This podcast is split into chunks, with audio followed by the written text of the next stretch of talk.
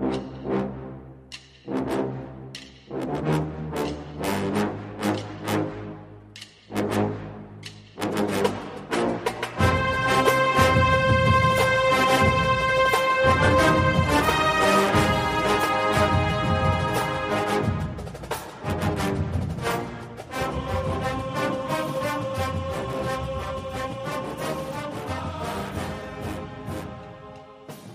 Good morning, Bucknutters. Welcome to the Bucknuts Morning Five here on Friday, September 28th, 2018, the eve of the Ohio State Penn State game. I am Dave Biddle, joined by Jonah Booker for his regular Friday visit. JBook, before we get to what, what I really want to talk about, which is the game itself, um, let's get to this nonsense from yesterday when like everyone seemed to come down with a, a case of fake outrage when it came to Ohio State releasing this graphic on Twitter with the caption silence in regard to the game at Penn State tomorrow. I mean, obviously, Ohio State was talking about how Penn State has a great atmosphere. Everybody admits that. They have a, a fantastic atmosphere for night games at Beaver Stadium, especially when they're playing Ohio State.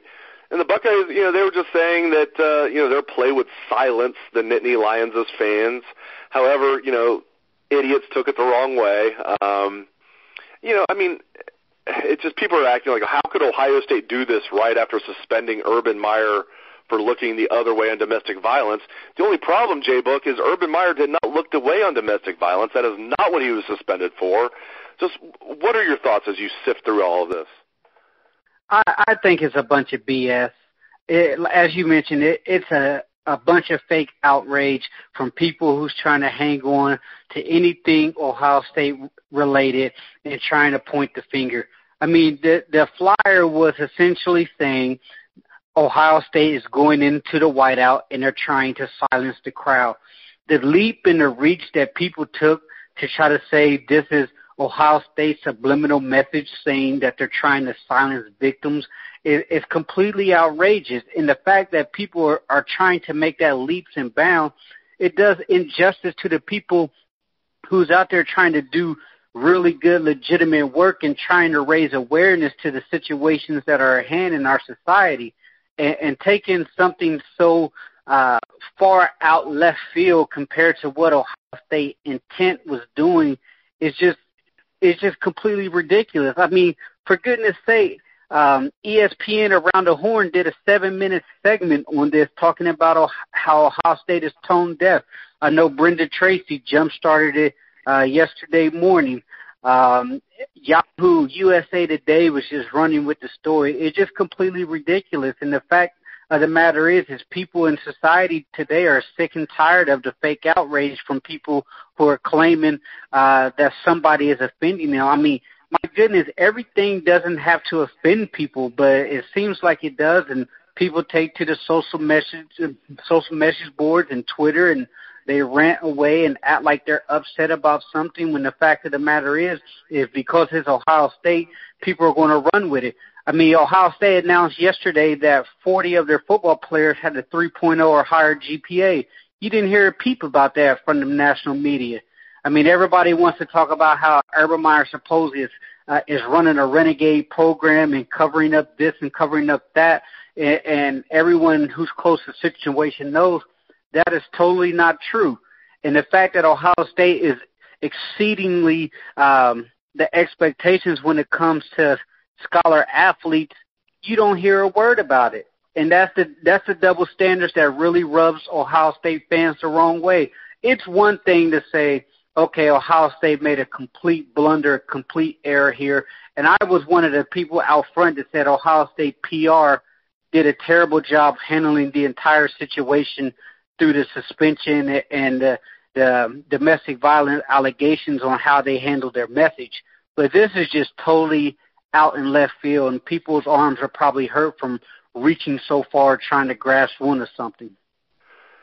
Yeah, there were there were some shoulders popped out of socket for sure. You know, I mean, and and some people are just stupid. You know, I mean, that's a given some people are not stupid. Most people are not stupid, and they're just again, this is where it comes back to fake outrage. Most people realize, okay, this was they're obviously talking about like they're silencing um, you know, the whiteout. They want to they want to like quiet down the crowd. And again, this all again another thing that pisses me off is this comes back to Urban Meyer was not silencing domestic violence. That was part of the report. They made that clear in the report. Did Dr. Drake make that clear when he talked to the media in his ridiculous fashion? No, but the report made that clear. Urban Meyer was not suspended because of domestic violence. But so I think most people get that, but they just hate Ohio State and hate Urban Meyer, so they're disingenuously jumping onto this. I, I really feel like there are some people who are confused or just stupid. Most people, JBook, I feel like are not stupid. They're just, you know, engaging in fake outrage. And the thing that you have is you go, you're going to have people who are not aware um, of the football culture as far as what uh, Penn State is about when it comes to their whiteout. And the moniker of silencing the crowd in college football has been around for years. I mean, Ohio State has been doing the shush uh, thing since Michael Thomas five years ago. That's where you know originally originated from. Um, and Ohio State wide receiver unit has you know piggyback off that throughout the years. And it's not like this is the first time Ohio State has done it. They used the same type of uh, flyer two years ago when they went to Penn State. So it's not like oh Ohio State is uh, deep down trying to you know, thumb their nose at the national media and domestic violence vic- domestic violence victims. Like it, it's totally not the case, and the fact that this even blew up the way it did is just it's just it's ridiculous. Let's talk about some football now. Exactly. Thank you. Um, let's transition. That's exactly what I was going to say. Let's get to what I really want to talk about. So the Buckeyes, four and a half points favored tomorrow night. Um, you know, I think uh, obviously two high-powered offenses. A couple of defenses have been pretty leaky. Um, how do you see how do you see this one playing out tomorrow night, JBook? I think it's going to be a high-scoring affair, a shootout. Uh, last I saw, the over/under was 70 points. You have the number one and number two scoring offense in college football, 54 and 55 points a game. Both teams have shown the ability to light up the scoreboard um, at will at times. Uh, both teams, as you mentioned, have shown uh, to have major flaws in their defense.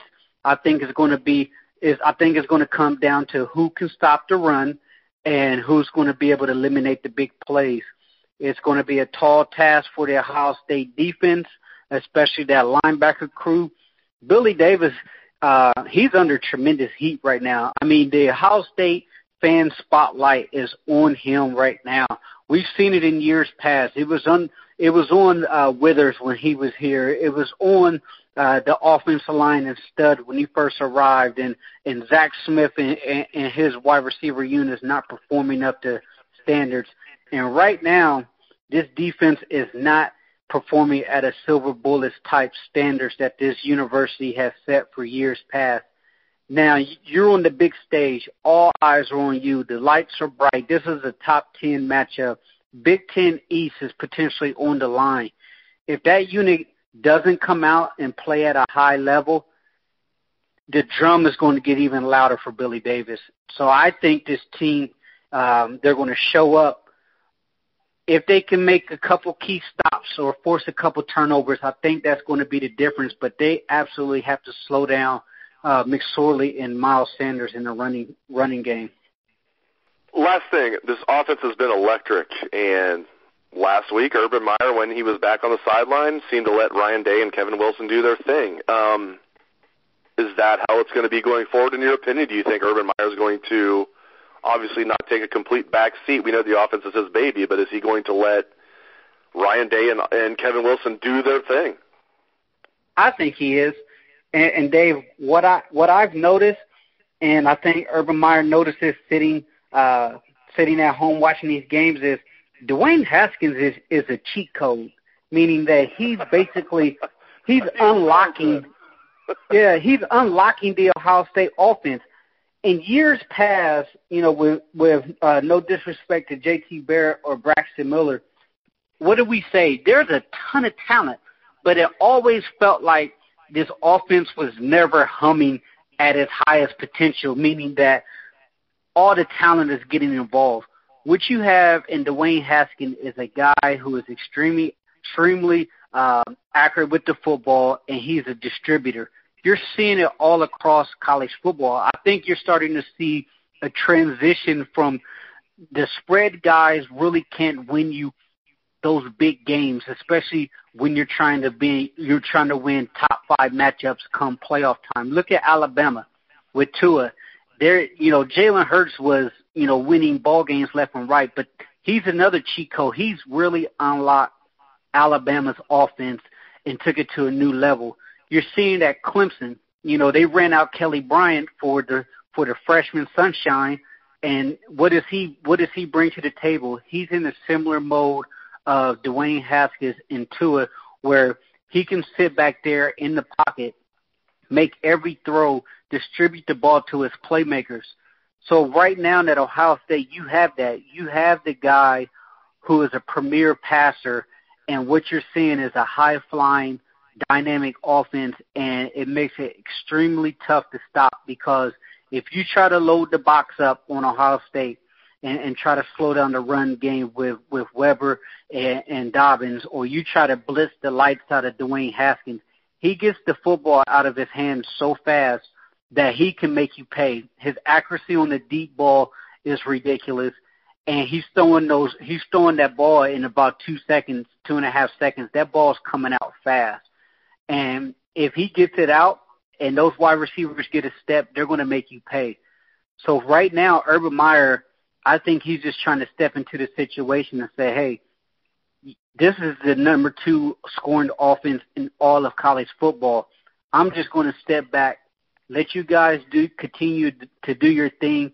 I'll oversee everything as a as a CEO of what we're trying to do here, make the tough decisions. But when it comes to uh, generating the, the plays and what we want to do as far as game flow, I, I believe he's going to continue to let Ryan Day and, and Wilson uh, manage that aspect of the offense. Great stuff as always from Jonah Booker. Thank you very much, JBook. You can catch him on Twitter, of course, at JBook37. Thank you very much, Jonah Booker. Thank you very much to all the listeners out there for tuning in the show. I appreciate it. I hope you have a great day and a great weekend. Enjoy the game tomorrow night, Bucknutters. We'll try the Buckeye swag, best damn band in the land.